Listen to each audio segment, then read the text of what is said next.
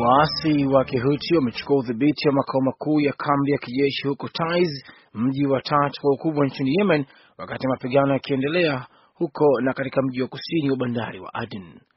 Baada ya waasi kuchukua kambi hiyo kutoka kwa wanajeshi wanaomuunga mkono Rais Abdurabu Mansur Hadi, shambulizi la anga lilipiga eneo hilo. Saudi Arabia ilitangaza kuwa imekamilisha kampeni yake ya mashambulizi ya mwezi mmoja yaliyolenga kuzuia kusonga mbele kwa Wahuti na kusema Jumanne kwamba lengo lao jipya la kuunga mkono suluhisho la kisiasa ambapo pia inaweza kujumuisha hatua za kuwazuia waasi kupata au kutumia silaha kutoka jeshi la Yemen.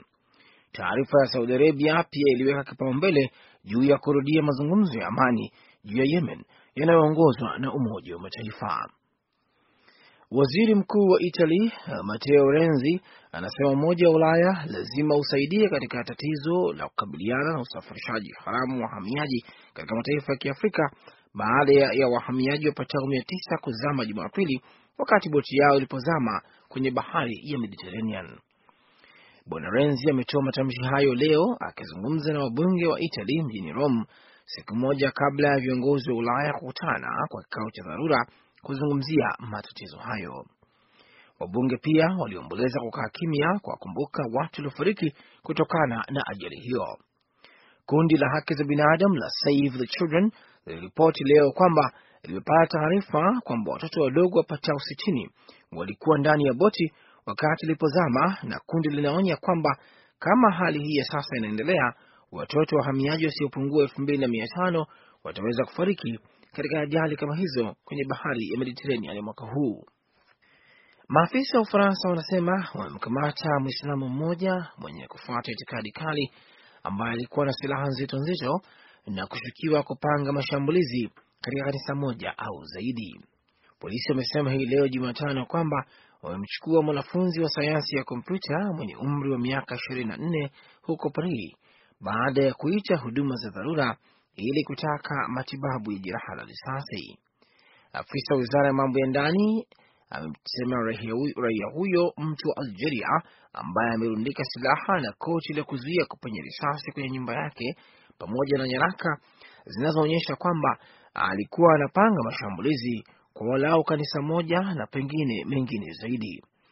Waligundua kwamba alikuwa Mwislamu mwenye msimamo mkali, lakini hakuna ushahidi kwamba alikuwa akihusiana na kundi lolote la kigaidi. Mnaendelea kusikiliza habari za dunia. Hii ni VOA Express.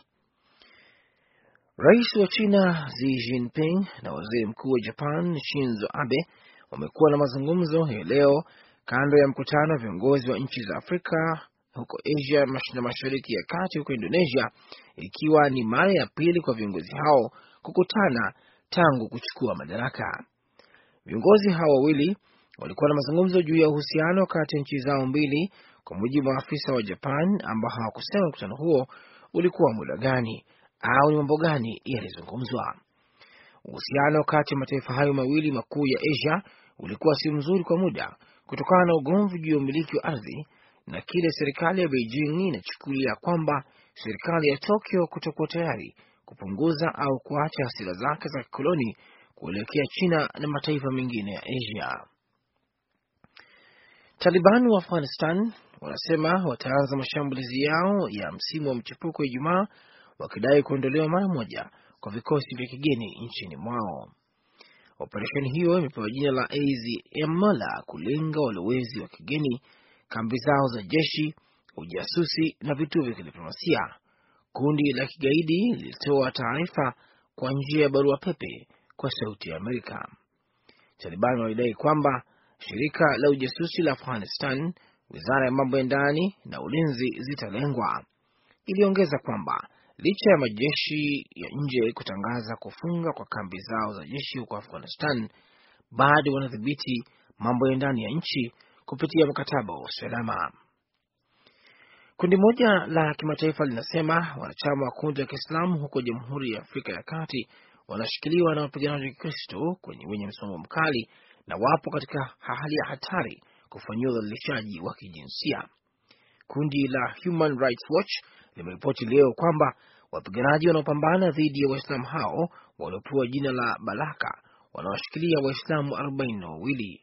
wengi wao wakiwa ni wanawake na watoto, huko kusini magharibi mwa nchi hiyo na kufanya vitendo ambavyo vinatajwa kama uhalifu wa kivita.